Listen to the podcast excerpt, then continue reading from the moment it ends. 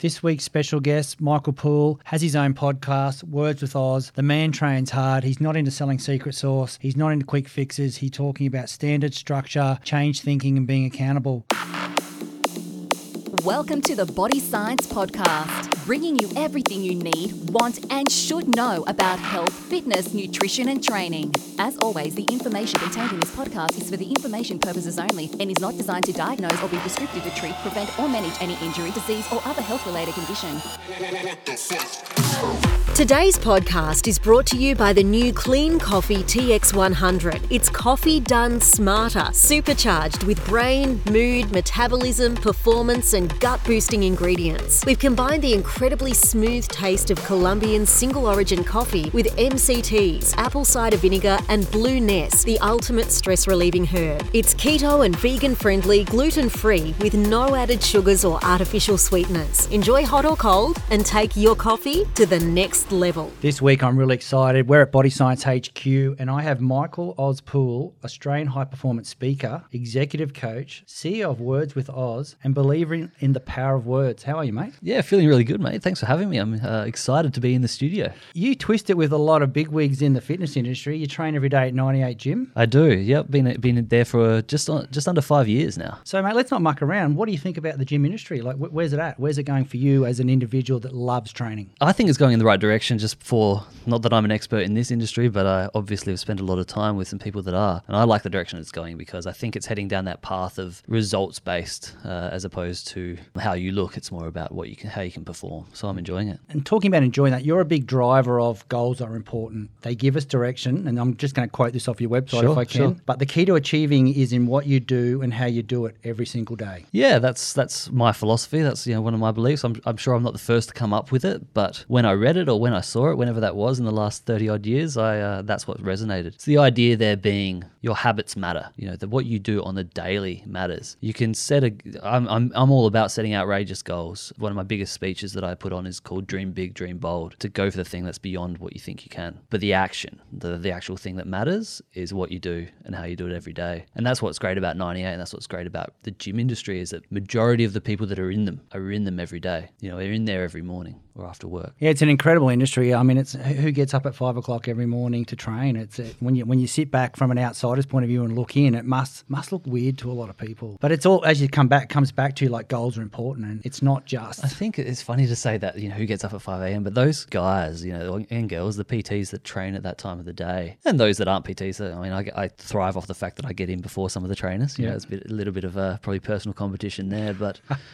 yeah, to get up that early and dedicate the first three, four, five hours of your day and many hours of your life to making someone else better at that time takes a certain, you know, certain type of individual. It does. It's an interesting place in the world to be when you can give to others, you mm. know, and that's probably one of the things that, you know, from a PT's point of view, it's that act of giving. And like one of the things that I think is really exciting to an individual who gives, and I mean, you can, you either give or you take. There's only two, two types options. of people in the world. I've got a mate who wrote a book on stress Teflon, and one of the things he says, he talks about the act of giving is one of the simplest things to being a better person in life. I guess there's no more giving than doing a 98 session early in the morning. I've seen what Kev can give, and Well, it's one of those things as well. And I had this conversation with someone recently that the idea of, you know, is there such thing as true altruism? Giving is living. Uh, to steal a quote from someone else, the more you give, the better better life you are going to live. That, that's where you get your feeling. That's where you get your love. That's what, you know, what drives most of us. Most of us with, with you know with that idea of a, a heart and love is to give more. So when you're doing it in an unselfish way, you are actually doing it in you know, for yourself to make yourself feel better. So those those PTs that are getting up and are giving it that that early and you know spending spending those hours of their life giving, they get it. They do also get a lot back. I'm sure if we sat down with them and said, you know, what are your goals? Well, who do you want to be? Where are we going in the future with what you know, with whether you're a trainer or a coach or a speaker or a coach, where we're heading is they want to be able to give so that they can feel better, whilst at the same time making someone else's world a better place. speaking of giving, is and, and you do a lot of motivational type talking. Is that the correct word to use? Motivational. That is the best umbrella. On a personal level, I'm not sure motivation is the word that I like to associate with, simply because motivation comes and goes, and I want to talk to people about consistent performance. But that's the umbrella of where you know where my my industry is. Yes, and how does someone fall into that part of the industry? I mean, you were a lawyer by trade. Is that correct? I was. Yeah, I've actually had a a few careers for someone who's only you know only just turned 33. I've had three main careers. And how do you fall into it? It's funny that uh, that you asked that question because if I looked back at who I was at 15, 16, when you're meant to be making these decisions, you know, when you were meant to have sat down with a guidance counselor and worked out what you were going to do with your life, I could probably have seen that I was going to become some kind of coach, and I could probably have seen that I was a good speaker. You know, I had that that ability to be in front of people, get their attention, use my words in a crafty kind of way that inspires them to do something. But society pushes you to go another way. You know, your expectation of what you should be comes along and says, "Well, what are you going to do with yourself?" So I left school and went and studied chemical engineering simply put, because that's what my sister did, and she was one of my biggest idols. So, what are you going to do after school? Ah, I'll become an engineer. Got to uni, I'll do chem engineering. Studied that, did that for a little while, and then realized it wasn't for me. And then I got into real estate. Seems to be a bit of a fallback for a few people that uh, go into real estate when you don't really know what you want to do. And I uh, went and sold sand to the Arabs. I actually went to Dubai and sold real estate over there. Wow, that would have been hard gig. It wasn't that hard because at the time they they wanted to buy everything. Um, so I was there during a fairly large boom period for Dubai, and a lot of the locals just wanted to build, and a lot of Middle Eastern, Eastern European people really just wanted to own and build in that area. So yes, it was hard at the at the beginning, and the culture differences were hard. But when you think about a marketplace, it was it was actually quite easy. They had 80% of the cranes at one stage over there in the worldwide cranes, didn't they? Yeah, something like that. I mean, uh, somewhere between 80 and 90. And if I remember back, I actually lived in a building called Burj Dubai Towers back then. So, you know, the tall, the world's tallest building was originally called Burj Dubai, but they couldn't afford to build it. So he borrowed money from the Sheikh of Abu Dhabi, which is the richest state in the UAE. And that's why it's now called Burj Khalifa, because that's uh, that Sheikh's last name. I lived under that. And I remember looking out of our skyline. We were on about the 19th floor and looking out from the balcony and looking at the skyline. And there was not more than 50 meters of space without a crane, you know, just looking across the, the desert. So, yeah, there were a lot there at the time. How was working over there as a uh, non-local? There were plenty of us, is the answer. There were plenty of expats. In, over there, there's about 95, at the time, there were about 95% of the population were expats. That included your Indians and Pakistanis and uh, and other areas around there. That, so it wasn't all Westerners, but the community of Westerners was quite large. It wasn't as difficult as you would think. What the main difficulty was is dealing with some of the head um, of the family Arabs and getting into their cultural cultural ways. They all spoke English. They were all educated in English institutions, so they, they could speak with you fine. It was actually getting to understand them on a, on a cultural level that uh, was the hardest part. You know, sitting down, realizing that if you've got an hour meeting with one of them, it's going to take three hours, and two hours forty five minutes is going to be conversation and not about your business. You know, and then it's the last fifteen minutes that you get the deal done. And the, the sooner you I realized that, the sooner I adapted to that, the the more success I had. I sold a lot of stuff off the plan, and I sold as much big stuff as I could. So I did a lot of full floor commercials in a commercial building, a couple of villas, that kind of thing. I sold a few apartments along the way, but mainly tried to aim at the big stuff with a big commission. So from real estate, I was there during the financial crisis, as is the way when money is tight in, in different areas around the world, people start to not pay. and I had commissions not paid for a period of time. So I, can't, I felt ripped off. And I thought, what am I going to do next? You know what? That wasn't good enough. And it wasn't good enough in the way that, okay, people ripped me off, but that's fine. But it wasn't good enough in the way that there weren't the laws in that place at the time to back up the person who was missing out. So I came back and learned to become a lawyer. And that wasn't to, pursue law, uh, that was actually uh, with a view to pursue politics and change the regulations that were governing that kind of thing. Wow, that's a big ticket to take on. Yep, and uh, did studied law not too far from here. Actually, I studied at Bond, which is we could probably see it from here if we, we really tried. If we stand up, we can. Studied that and then went down the, the law path for a little while. So worked in uh, some criminal law places and then moved into the commercial law for a little while. And then whilst I was studying law, I lost both my father and my sister in the same year really? and that was the situ- that was the, the start of what I do now because I got a phone call one day that, to tell me that a tragedy had happened at home and that my, my, my dad had passed and then he passed from suicide. And you have a moment where you think life's too short. Why am I pursuing this half-hearted path? You know why am I pursuing law just because society says you should be a lawyer? Sure I had some backing reason you know the, the politics thing that I mentioned and so on but by the time that happened I was in a law firm working 17 hours a day. It took a moment to look around at the people that were working above me that I was going to become whether that was a judge or partner at the firm or barrister and just realized that's not who I wanted to be. So I stopped and I thought what can I do? And I went back to that that idea that I told you when I was 15 16 you know those small things that I kind of always knew you were going to do but you took a long way to get to where I wanted to go. What do I really want to do? I really want people not to make the mistakes that I made that my dad made you know in that he was a he was a great teacher when he passed. But he always spoke about writing a book that he never wrote. He was a great football AFL we're from Adelaide so he was an AFL player. He was a great football player. He played for one of the SANFL teams down there won the McCallum medal which was the best player in the under 19s at a certain year, and he, when he was still quite young, got drafted or got asked to go play for Carlton in the in the VFL when he was 17, and, his dad said no, you can't go, and so there was you know a bit of bit of oh, that as well. So he never actually pursued that path either. So there's all these things, and I, and I and I felt that reflected in what I did. I was always relatively relatively talented at things. You know, I'd had these paths that I'd chase, and I got quite good at them, but there was something missing. And so that day or that that moment and that year was definitely a point where you think you've got to do what you love to do, and I want to inspire the world to do what they love to do. Yeah, strong words. I like that. So from there, I decided I wanted to start Words with Oz. Personal mission is to inspire the world to be more ambitious because I think that I believe that's where it all is, and then that evolves into Words with Oz. And Words with Oz is all about using words, using the presentation of them, whether that's the podcast, whether that's speaking, live coaching, and using those words to have people a realize who they want to be, and then b give them some tools and activities and some implements and some some tricks to be that person. So, how do you inspire the world every day? It's a tough question. You know, mm. how do you inspire the world every day? I think one of the main things for me is my mission is to do that. And so every morning, first of all, let me say, no one's perfect. So no one is fully themselves every single day. But every morning I can, and at the moment that's somewhere between five and six mornings of the week, I read through my mission statement. And the first line is to inspire the world to be more ambitious. So that reminds you every day to do it. And then uh, how do I do that on a practical level? I like to put out a message uh, to, the- to the social media world every morning, just a thought that I've had. The, the podcast, when I get people on and I get some quite inspirational people and successful people on, I don't talk to them about what they're doing. I talk to them about why they want to do it and who they are. And I really find that resonates with people. So, you know, we're sitting at a, uh, the podcast gets downloaded a number of times per day. There you go. That's, that's one way. And then from there, I'm pushing more and more talks and speeches and doing as much as I can to inspire the world to see that living their most ambitious life will lead them to living their most fulfilled life, which is what we should all try and do. Mate, that's strong. I like that. That's a that's a great reason to get up every day. I mean, I, I've always, I've never had a problem with getting up. I've always been someone that gets up quite early, but it does give you that, you know, that reason to, probably for me more so, not want to go to bed. You know, at night I'm, I'm working on something creative. It's 11 o'clock and I get up very early and I don't want to go to bed. You know, I still want to keep doing this. And I've got another friend who's actually, uh, you know, in your, your industry and I, he stocks some of your stuff and he and I have a laugh every time we, we catch up. We want to try and work out a way to not have to sleep. You know, this, this angle of, because you, if you, when you love what you do, you just want to keep doing it. Sleep sometimes gets in the way. It's just taken up a third of my life at the moment. Third of your life. That's an interesting fact, actually, because most people are trying to sleep more.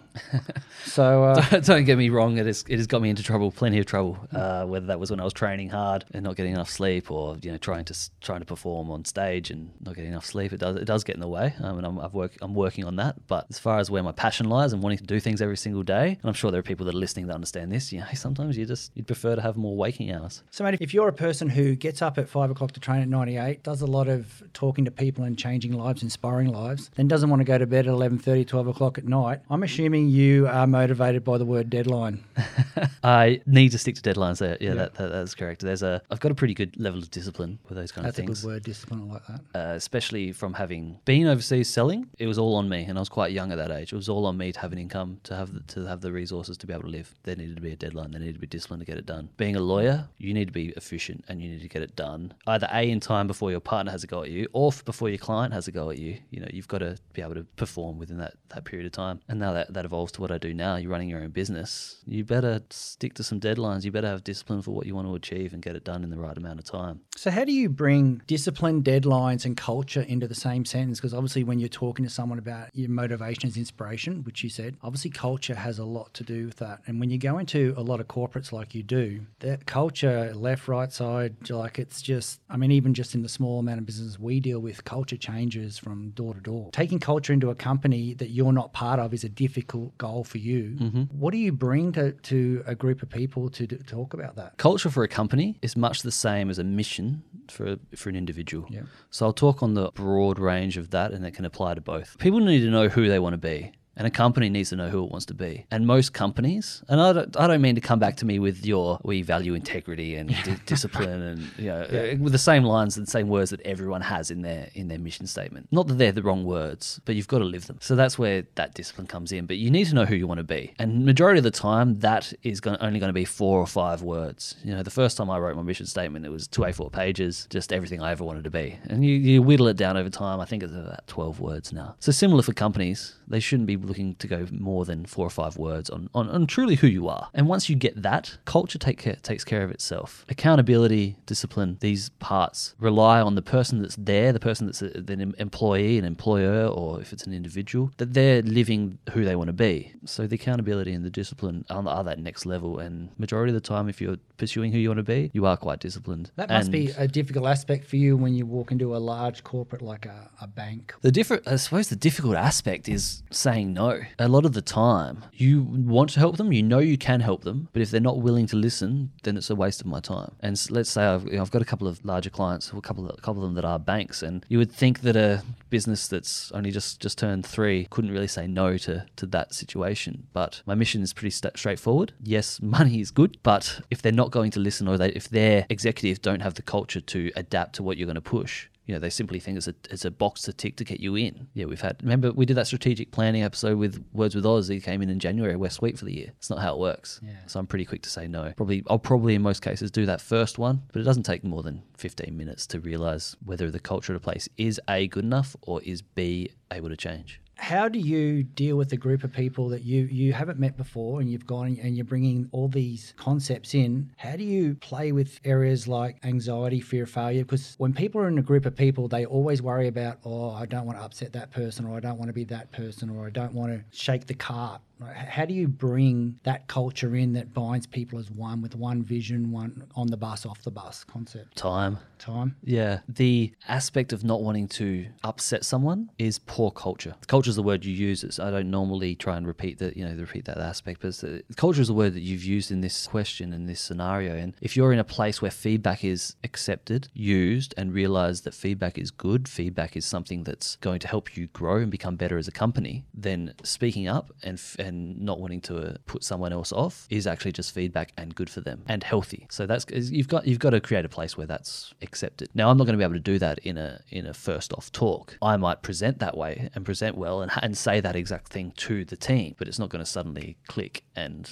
suddenly the team is happy and free freely spoken when they've all spent the last five years another way so it's time you go in and do that first talk you give the feedback you go in and do another one and you spend two three four months building that new culture that accepts that everyone has something to say and it needs to be said because they're feeling that way and their feedback matters to the performance of the institution Yeah, it's an interesting uh, aspect. Like when you mentioned that I've harped on culture. For me personally, as an individual, it's something that I really try to suck up when I go in somewhere. Yep. And it's my yes or no. You- people might look at someone and go, oh, I don't like their hair. No. Oh, I don't like their eyes. No. To me, it's culture yes, culture no. And you can pick it up as soon as you walk in the door. doesn't have to be good culture, or, but a culture. You know, you walk into something like you walk into 98 gym, you just feel it. The minute you walk in that door, you know you've walked into something special. And I said that to the boys a couple of weeks ago on their, their podcast. And, you know, we try and bring that into our brand too. I mean, 20 years old, the world's changing so fast. The fitness industry is something that is dictating where a lot of people live, breathe, hang out, think, and to keep culture as a relevant versus, gee, let's drop an ebook or let's, you know, quickly sell that because it's it's got this illegal ingredient. It will change a name on it. We'll get that out really quick. We'll make shitloads of money. Yeah, you know, like for Nathan I, it's no. Can an athlete take it? Can an individual get hurt from it? And the people here in this team, you know, the team out the back, and we've got all these. And when I say team, I'm talking about my team down on the floor down there. I hate using the word my. Our team downstairs. They kiss the boxes of elite sporting teams and elite athletes before they leave. Yep. That's something in the culture we've got out there. Yep. And it's run by Athena, who she played a rugby league for New Zealand and played touch football. I think she captained both World Cup type stuff. And she's brought that culture into our brand mm-hmm. because that's what we believe in. You know, we ship a, a team athlete order before a retail order. Nathan, sorry about saying that out loud, but that's that's the culture of what we do up here in, in our brand. It's what we really believe in. We really try and plaster it on the walls and have it everywhere. And when athletes come in, they want to go out in the back and meet the meet the guys out the back because they know they get their stuff quickly, they get on time. It's always what they ordered, and that's something for our team here that really means a lot. Firstly, it's not that I was uh, against the word culture. It was just more that to repeat the same thing over and over Yeah. again. Like, in, it might sound that way, but I love it, and I love the culture of this place. I even, you know, I've had Nathan on the podcast before, and we've spoken about it. That body science has more is more of a family. In fact, I would suggest that the word for body science is family, not culture. You know, there's there's love going into a box to the to Yeah. the elite sportsman. Having said that, there's also love going into the box to the retail person. Absolutely, yep. Your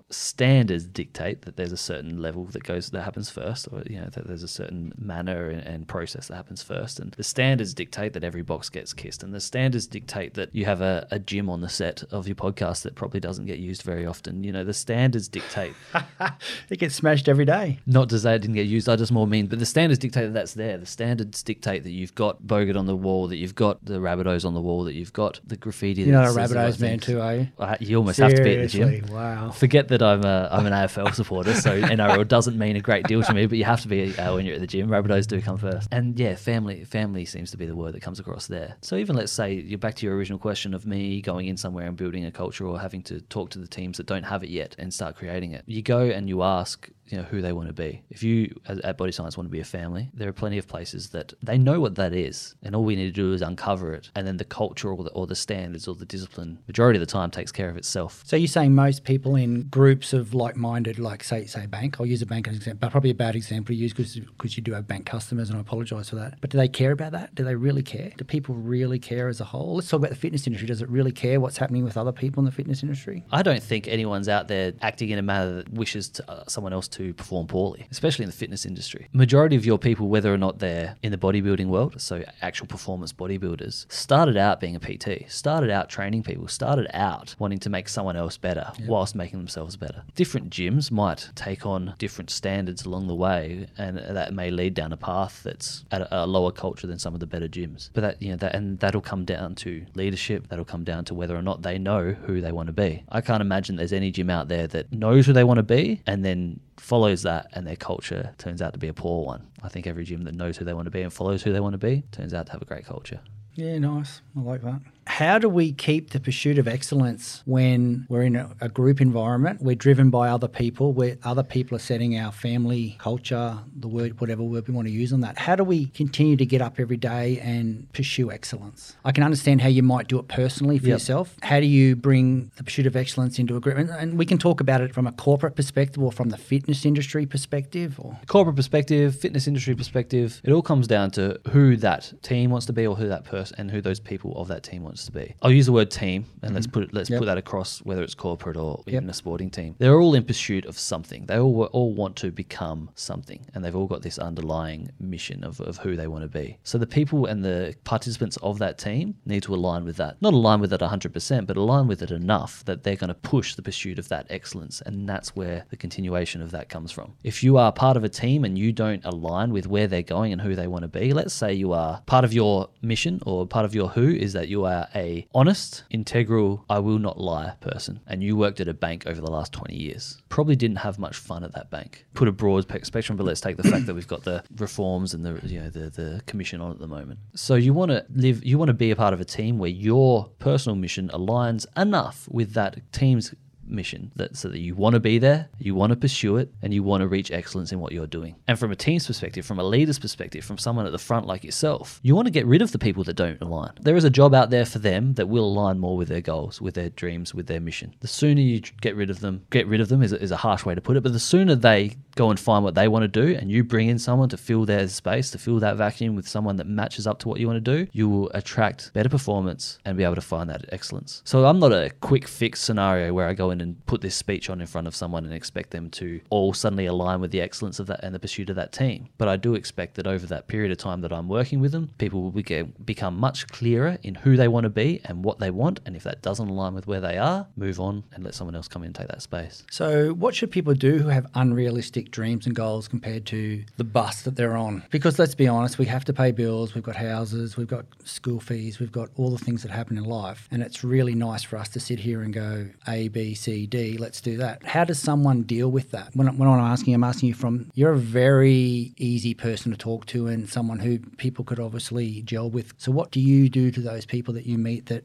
you go, they're really not on the same same bus as where corporate wants me, management wants me, the team dynamics want me, at whatever level of the tree you want to pick at. Fortunately, I do gel with, with people enough that I can have uh, have the deeper conversation on a one on one level that has them realize or has either has them step up their game because they realize that there are enough things, are enough uh, commonalities between their pursuit and the team's pursuit that they'll step their game up where they need to, or they realize that it's doing them an inser- injustice being there. You know, it's, it's a disservice that they continue on this path. In terms of having an unrealistic goal and then having to fulfill all the day to day things along that along that journey. I mean, it's tough. It's a, it's a, it's a difficult one. I even spoke about uh, before the fact that I was training before we got started, but the fact that I was training, you know, two times, three times a day in pursuit of a certain goal, then decided to open my own you know, words with Oz, and suddenly realized that business owners slash full time athlete don't match. So you've got you've got to be able to, to prioritize which one of those matter matter more. And there's there's a, a range of psychological uh, studies that show that, you know the hierarchy of needs and so on, and so which one's going to win there. But unrealistic goals, I think everyone needs them. I inspire people to be more ambitious. So in that sense, you need to dream huge. Whatever it is you want to achieve uh, with your entire life needs to be. I want it to be beyond current consideration. Whatever you want for body science, I don't want another company to have ever done before. It needs to be that large, but it also needs to be that far in the future. So let's bring it back to what do we do next? Your next goal needs to be attainable. You would have heard of SMART goals before. I have, yeah. When I'm talking to people about unrealistic goals, that's not a smart goal because it's, it's too far into the future. You don't have the resources, and it's, it's uh, not probably assignable, alignable with what you've got at the moment. It's probably specific, probably measurable. But when you're talking about what's the next step, that's when smart goals should kick in. So if your unrealistic goal is to, I'll just take a, let's say there's a single mum working the teller at a bank, and her unrealistic goal is to become the next Gail Kelly, the the CEO of, a, of of one of the big four. But her first step isn't that. Her first step is to still put food on the table for the, the child, is to pay all the bills on the week and put a little more aside as well as get better educated. So let's just focus on that. How many hours of the week does she need to work behind the behind the teller to put food on the table, pay the bills, and then how many hours a week can she put into some extracurricular education, so on and so forth. And then we, she gets that done for whatever amount of time she sets, and then let's set the smart goal, the next one, the next one, the next one. And if you put enough faith in that next step, then eventually you'll wake up in 10 years. You know, she's the manager of a state. Wake up five years later than that, she's knocking on the door of the C suite. Wake up 10 years later after that, she's at the top. And that's a great path. And that's obviously someone who's driven, like you said, and someone who can set smart goals. How do we, as a world, deal with failures? How do we at the moment deal with it? Poorly. Poorly.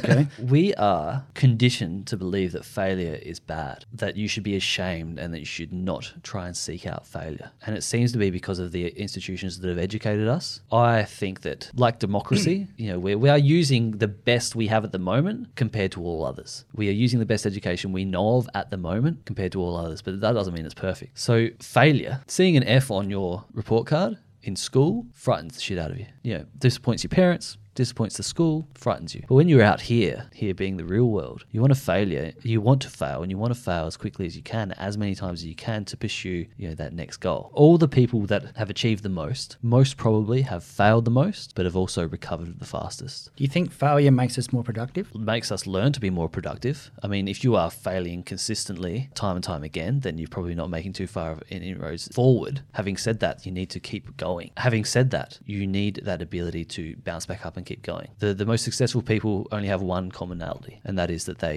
didn't stop until they achieved it. They did fail a lot. They probably lost their productivity, but at some point they got the win, and then they kept on building, and that productivity came. Do you think as a society now we, we push accolades and rewards? As in the fact that everyone gets an award at the moment. Is that what- Well, you know, every kid runs in a race, they all get a, they all get a ribbon. Every person who I don't believe in it. you don't. No, so this is a this is we're, we're going down the personal, obviously a personal opinion, Yeah. and does, does not uh, happy to be argued with on this point. But from my perspective, I think the research has come around full circle now, where they've realised that that's not the way we should go. They've realised that all a ribbon for everyone does is a takes it away from the winner, you know, makes them feel less, and b the people that came seventh, eighth, and ninth that got the ribbon don't really want it because they realise they're, they're, not silly. They realise they didn't win. They didn't put in the effort. They just got some silly ribbon, and it just takes away the esteem of the entire thing. I had a high performance. So one of my uh, one of the schools that I came through when I was has now got a high performance coach in the program there across all the sports and across some of the year 11 and 12 classes. And they've gone the complete other way with it, where they do encourage people to follow a specific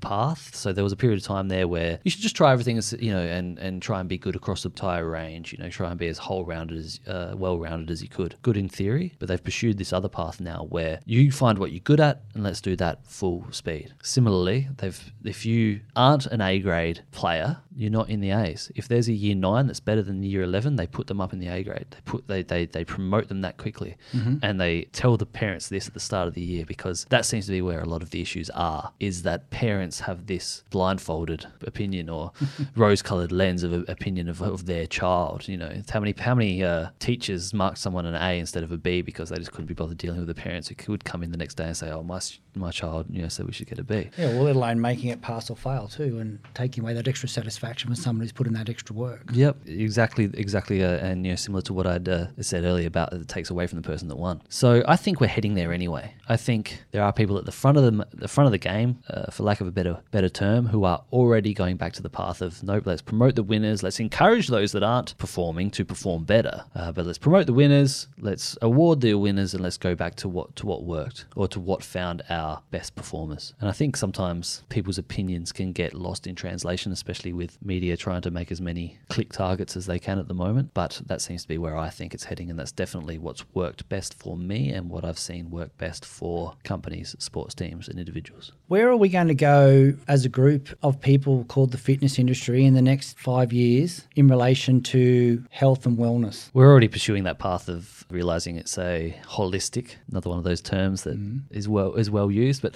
a holistic approach. People have already realized that a six week diet may work and you may shed the kilos, but you haven't done any work on your mind, and the kilos are going to come back because your habits are what they already were. So, as far as the fitness industry goes, we're going to see this more of an input from people in that psych world, more of an input where perhaps even on the certification you get as a PT, you've done some work with with the mindfulness approach as well. Another aspect of it that I look forward to and hope that we head down that path, and it's definitely something that I've seen more of in the CrossFit realm and you know places like 98, which aren't CrossFit but uh, perhaps more leaned that way, is that it's a community. I'm stealing someone else's thoughts here, but there was once upon a time, maybe around the 80s, you remember the show Cheers, where everyone went to the bar to catch up and get that community feel. We went and pursued the 90s, and you may, everyone remembers the show Friends. They all caught up in a coffee house. Nowadays, people meet in a gym. So, health and fitness industry is going to be that place where community matters. And we're not talking about, when I say health and fitness industry, people may think, you know, 12% body fat, people pumping iron for a, for a show, you know,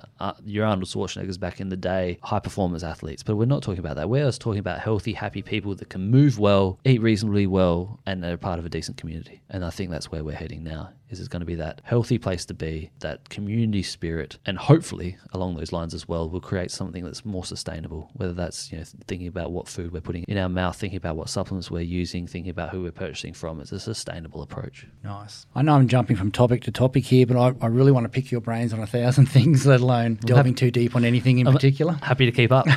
How does someone get out of bed and deal with anxiety? And that's a very open question. I understand what I'm saying here, but it's I want goals. I want to be driven. I want to have accountability. I want to know where I'm going. I want to be smart about what I'm doing. Holy shit, how do I actually do that? And so now I've got five minutes to myself looking through Instagram and my friends in Europe and these people are doing this. And so anxiety is just something that pours into our lives every day. How do you, as an inspirer and a motivator, anxiety must be a massive thing for you when you walk into places. I mean, just the fact that you've walked in, the group of people are going, holy shit, why have they got this guy in here? And so you're starting off in a platform that people traditionally don't like change. Change is good. I love change, but I'm obviously at the higher end of the change. I don't get a lot of it thrown at me, so I'm a little sitting in the ivory tower there, you could hmm. say, in relation to when it does come to change. I love it when the team brings change to us and, and ideas, and we often have one percenters here where we talk about changing that one percent that can make a difference. We've had some great outcomes from that. So how do you deal with that anxiety? I know, I know like we do a lot of profiling so that we can deal with each other, and you know how to deal with the person you're with because that's what the profile. And we do a lot of fun playing and scenarios and case studies and that. But there's always you're always a little bit anxious when that person walks in, thinking, "Geez, I hope I'm I don't sit out in the limb by myself and Yep. and create this aura of negativity or too much positivity or what a wanker or whatever it is that you, you know as an individual you can pull forward." I think the couple of couple of spots that I'll talk about with the anxiety or the, you know, creating an anxious. Uh,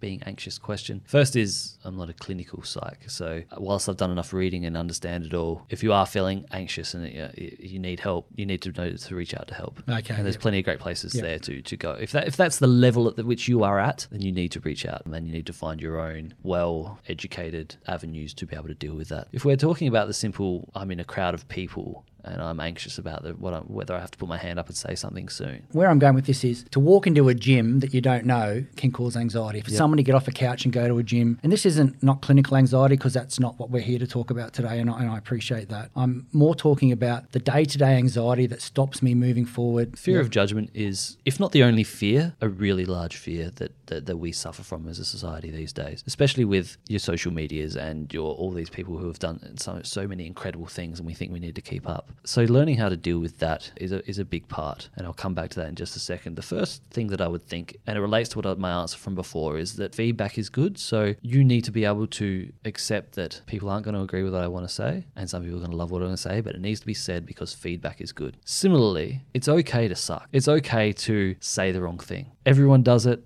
Everyone always fails. Everyone always makes a fool of themselves. That's okay. The sooner we realize that's the way it is, the sooner we'll reach out those things, get through the anxiety, and, and be able to add our bit to the performance. So knowing that it's okay is a, is, is a pretty key concept. A hard one to implement, a hard one to teach, but one that I'll continue to try and get across the line with uh, with the teams that I work with and with individuals that I work with. In that, yeah, you felt like you sucked that day. You probably did. That's okay too. Everyone does. Then to move on to the the fear of judgment. Who's judging? The first aspect I look at that with is a perspective shift. When you think about what you do, you think about it a 100% of the time. And so when you're thinking, what do the two other people in the room think about what I just said? You think that that's all we're thinking about, but we're not. I'm worried about what I said. And the other person in the room is worrying about the, the camera and the recording and all these other things. They're, no, they're not paying attention. Similar to the person who's listening to, not that they're not paying attention, but they're not paying 100% of the attention like you are. Similar to the person who's listening to this in the car at the moment. They've got a lot going on in their life that you're about 15% of their, what they think about. So the sooner we can realize that people don't think about us as much as we think they do, you know, that, that, that fear of judgment kind of starts dropping down. When you're talking to a group of people, do you build a lot of ongoing relationships from that? Do you have a lot of secondary feedback from not from the management who engaged you in that position in the first place, but from that? I mean, obviously you throw words like you, you mentioned you, you like to put something out every day when we're sleeping. I try to do. I try to stay engaged. There are a lot of people, and for the correct definition of the term, I'm actually an introvert. I obviously am on stage. I put myself out there quite a lot in an extrovert fashion. But as far as where does my energy come from, I'm an intro- introvert where I get a lot of energy from being alone, and that you know from spending some time by myself, and then the energy comes, and then I can go out and present it to the world. And I say that because there are a lot of people. So if I was to keep in contact with as many as they want to, it takes a lot of energy. I do as best I can, and there are avenues for people to get in touch with me. I love hearing from people that are enjoying the speeches and the podcast and so on, and I answer all the emails that come through. But if I'm working with a team, a corporate team, the best avenue is through whoever's employed me as far as you know the management goes. If we need some personal one-on-one work to bring them up to, to the performance level, then I do that. But majority of the time in that scenario, I, I work through the whoever's brought me in. Being a someone who stands on stage or walks into another business and talks about how to invoke change, that's a pretty cool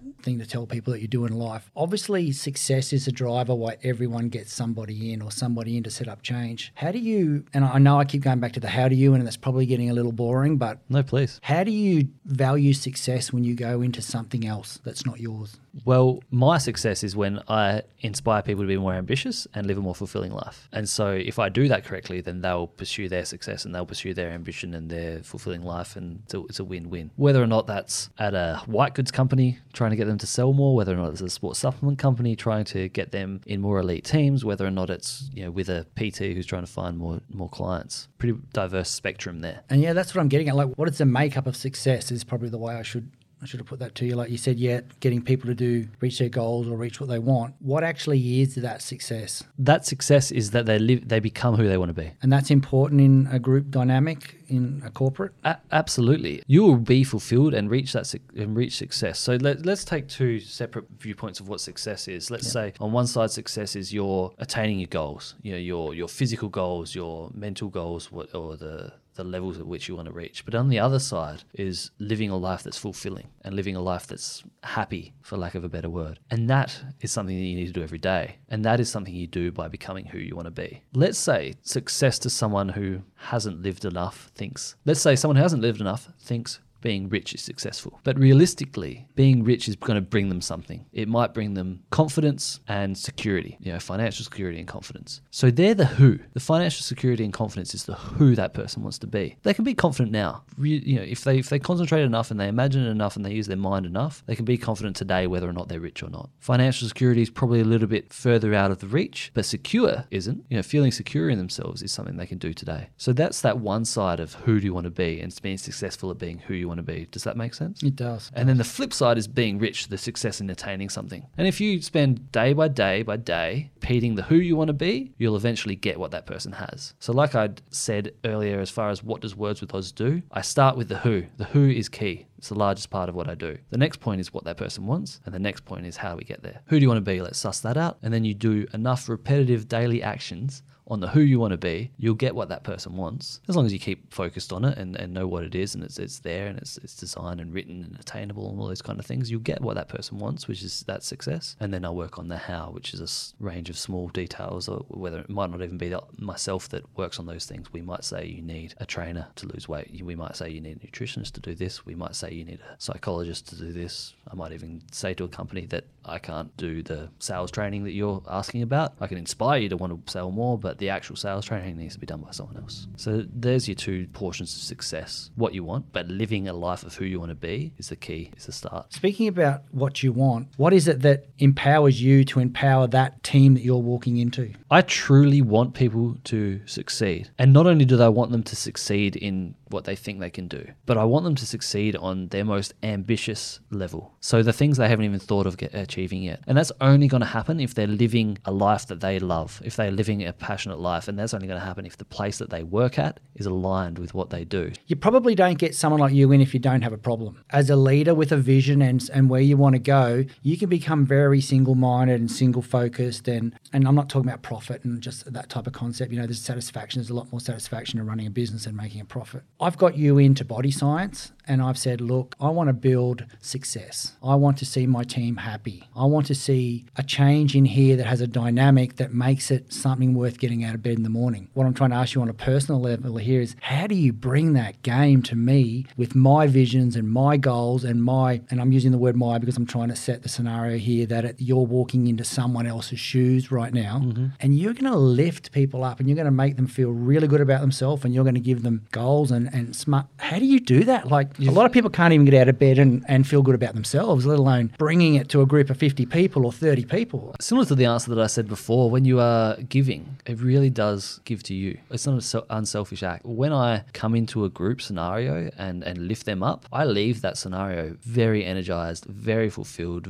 and, and it's fulfilling my goals. You know, it's fulfilling my mission to inspire people to be more ambitious, to lead by example, to be respected because I take the actions necessary to get there. So, in pursuit of those things, I do my research beforehand. I know what body science is about. I know what you want to achieve. I try and find out what's not working for you at the moment. I'd probably do a little bit of research on the people that work for you and find out a little bit more about them and how to get them to buy in, what the alignment's going to be for the company and so on. But it's in my performance that I get to feel fulfilled. So that's what drives me to go in and speak to the teams. So, how do you take a, say, you get a, mission statement come across your desk, you go, that is the worst piece of crap that I've ever read, but I'm on tomorrow at nine o'clock. How do I do that? I would start again, go in the most polite way possible get people to tell me about the company's values and mission and see if we can alter it. It's probably not so poor. It's just that we could probably make it clearer. I've never really seen a mission statement where you think, well, that's that's just terrible. But they can they can definitely get clearer. And a lot of people haven't done this. It's not like this. This isn't like maths or science. It's not taught in school. You've got to be one of those weirdos that enjoys reading self development books to yeah. have experienced any of this kind of stuff before. It is becoming a little more ma- mainstream. Is even the wrong word. It is becoming a little more frequent, but it's nowhere near mainstream. So people aren't adequate at it yet.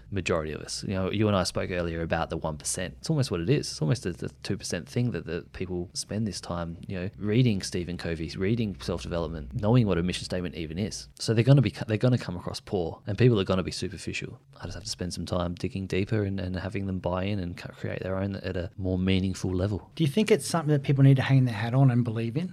The company's mission statement? Yes. It's a really simple answer. Yes. If you don't, move on. Have you got any good reading or anything on your website that people could read more about that on? I do have a list of uh, books that are available through the notes section of my podcast and through the different conversations. But We should drop your website in here just while I've brought it up wordswithoz.com. And why would I go to that website? two reasons. One, it's the best port to get in contact with me, as well as the things that I have put out there. So there's the, the podcast there, and you can find out where my talking is. Similarly, I've got two programs on there. One is an executive coaching program that you can get in contact. We can go through whether or not you need how I can So help. So you do a lot of one on one stuff with people? I do a lot of one-on-one stuff for those that is needed. So yes, I do a lot of it, but I also we work out that it's probably not necessary for some people as well. Secondly, if you need if you think there's a team culture issue at your your workplace, or you want to even increase performance, or you're not sure what your who is, you know what your mission is, then through Words with Oz you can I get love contact that. Not sure what your who is. We've spent a lot of time on the who here at Body Science. Yeah. And it was really interesting that the mission actually came from a 98 Riley session. I probably shouldn't say this because Nathan will kill me. We spent a lot of time, it was that classic, oh, we're a lifestyle, blah, blah, blah, but boring yawn halfway through it. Go look at every other brands They got exactly the same thing Yep. going. We spent a lot of time going out and the word trusted kept coming back. And once again, boring, trusted. Nathan went to a 98 Riley